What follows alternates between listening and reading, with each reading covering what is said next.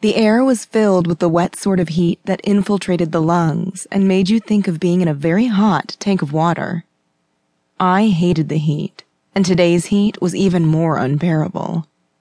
Maybe it was because of the stupid kid's birthday party that I was being forced to go to.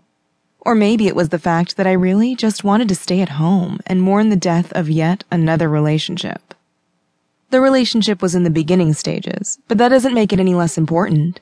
I really liked Jeremy, and then he stopped calling, and when I tried to contact him, he bitch buttoned me. Hence, my shitty mood, and the fact that I was Sand's boyfriend, yet again. The kid's birthday party was a work friend named Natalie who needed help with the party, and since I didn't think of an excuse quick enough, I had been recruited. She told me that her brother and his friend would be helping out, and the only silver lining was hopefully Natalie's brother or friend were attractive. Or at least funny. I'd take funny too. I arrived at the public pool a half hour before the party, like Natalie had requested.